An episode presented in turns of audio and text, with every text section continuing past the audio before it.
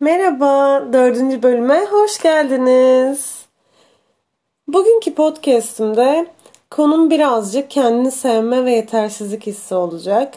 Biraz kendi hissettiklerimden, hayatımda kendimi yetersiz hissettiğim yerlerden bahsedeceğim.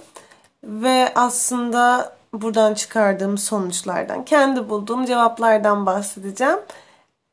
Başlamadan önce sizin de kendinizi yetersiz hissettiğiniz yerler varsa, kendinizi yetersiz hissettiğiniz anlarda üstesinden nasıl geldiğinizi, kendi yollarınızı, kendi yarattığınız çıkış yollarını paylaşmanız için mail adresimi tekrar veriyorum.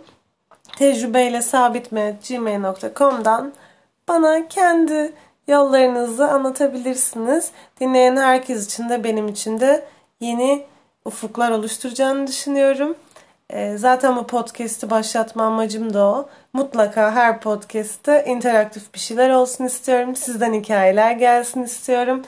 Bu karşılıklı bir iletişime dönsün istiyorum. Yani benim hikayelerimden kendi hikayelerinize yollar olmasını istiyorum. Ve sizin hikayelerinizden de benim hikayeme yollar olmasını istiyorum. Başlama amacım ve motivasyonum da buydu. Kendi yetersizlik hissimden bahsedersem, öncelikle hiçbir zaman yetersizlik hissine sahip olduğumu düşünmedim. Her zaman kendimi fazlasıyla sevdiğimi ve hatta bazen bencilliğe mi kaçıyorum, acaba ben bencil biri miyim, fazla iyi olduğumu düşünüyorum, fazla mı güveniyorum kendime, yeteri kadar kendimin farkında mıyım ki, acaba hani biraz gözüm kör mü ediyor bu tip şeyler diye düşünen bir insandım. Ama sonra okudukça, araştırdıkça, biraz kendime döndükçe anladım ki aslında kendimi çok yeterli hissetmemin altında büyük ve derin bir yetersizlik hissi varmış. Bunu ben nasıl fark ettim? Terapi sürecimde fark ettim aslında. 6 aydır terapiye gidiyorum. Aslında şöyle, terapiye gitmek hep istiyordum ve hayatımın bir parçası olmasını istiyordum. Ama bir yerde kendime ket vuruyordum. Benim için doğru bir zaman olması gerekiyordu ve o zaman başlayacaktım hazır olduğumda. Ve 6 ay önce birden artık bu sürece hazır olduğumu ve gerekli doneyi topladığımı ve bunları bir şeye dönüştürmek istediğimi düşündüm. Ve tavsiyeler üzerine kendimi güvende hissettiğim, beni asla yargılamayacağını düşündüm. Tatlı psikoloğumla seanslarıma başladım. Aslında yetersizlik hissimi de çok derine gizlediğim için birazcık dışarı çıkarması zor oldu. Üstüne çok fazla çalıştık. Ve ben bazı şeyleri o kadar bastırıyoruz ki kabullenmekte çok zorlandım yetersiz hissettiğimi. Çünkü yeterlilikle üstüne o kadar fazla örtmüşüm ki altındaki şeyi görmek çok zordu. Ucunu gördüğümde de çekip çıkarmak aslında bir yerde istemedim. Yüzleşmek istemedim ve yüzleşmekten korktuğumu düşündüm. Benim yetersizlik hissim olduğuna dair kendi bulduğum ipuçlarından bir tanesi. Mesela ben hep eskiden beri eski sevgililerimin eski sevgililerini stalklamaktan, onların profillerine bakmaktan çok zevk duyardım. Ve bundan gerçekten mazoşistçe bir zevk alırdım. Neden bilmiyorum. O insanlarla kendimi sürekli karşılaştırırdım. Ama kendimi çoğu zaman daha iyi bulurdum. Daha kötü bulduğum yönler, ama o insan, yani hayatımdaki insan, hatta hayatımda bile olmasına gerek yok. Benden önce ve benden sonra kimlerden hoşlanmış? Nasıl hoşlanmış? Nasıl bir insan? Benden daha mı zayıf? Saçı siyah. Gözleri renkli mi? Böyle insanlardan mı hoşlanıyordu? Şöyle şeyleri seviyor bu kız ama. Bu karşılaştırmalar bana acayip iyi geliyordu.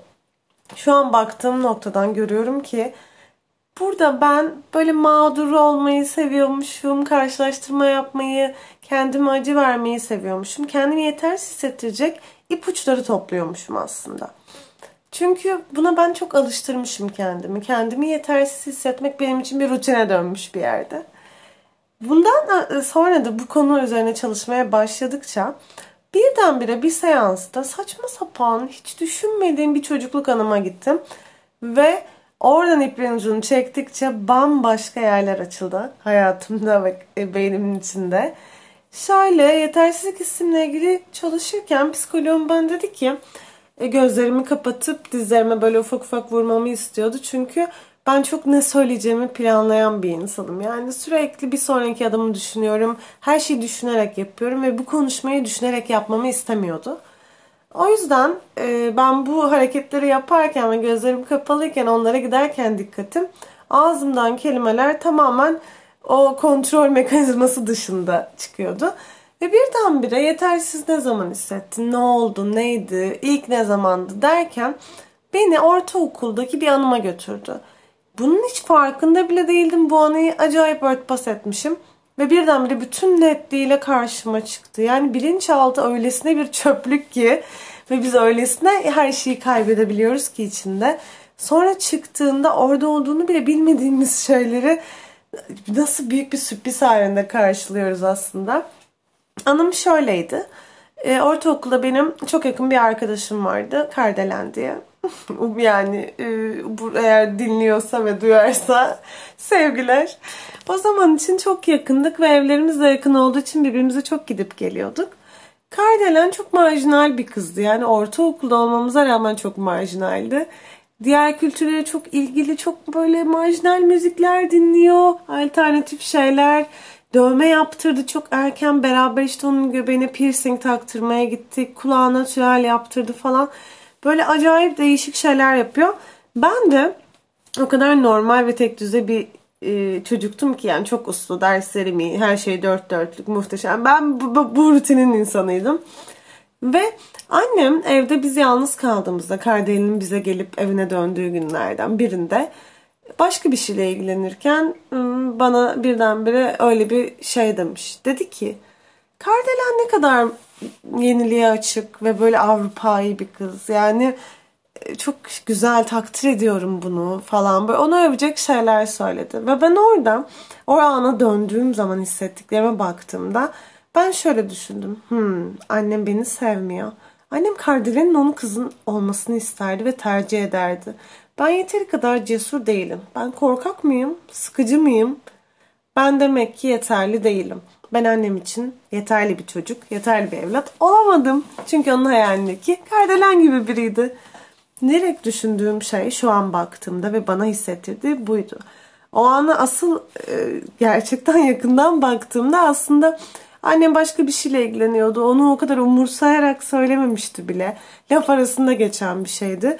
Ama benim yetersizlikle ilgili korkularım ve belki bastırdığım başka şeyler oradan tetiklendi ve o daha da büyük bir hale geldi. O yüzden şu an 29 yaşındayım. Hayatımdaki çoğu şeyin temelinde bu korku oldu. Yeterli bir insan olabilecek miyim? Mesleki olarak yeterli miyim? İşimi iyi yapıyor muyum? Ya da yeteri kadar iyi miyim? İyi bir insan mıyım? Bazen yalanlar söylüyorum. İlişkilerimde hatalar yapıyorum. O zaman ben yeterli değilim. Yeteri kadar iyi biri miyim aileme karşı? Vakit ayıramıyorum bazen. Ya da onlarla kaliteli zaman geçiriyor muyum? Yetersiz miyim yoksa?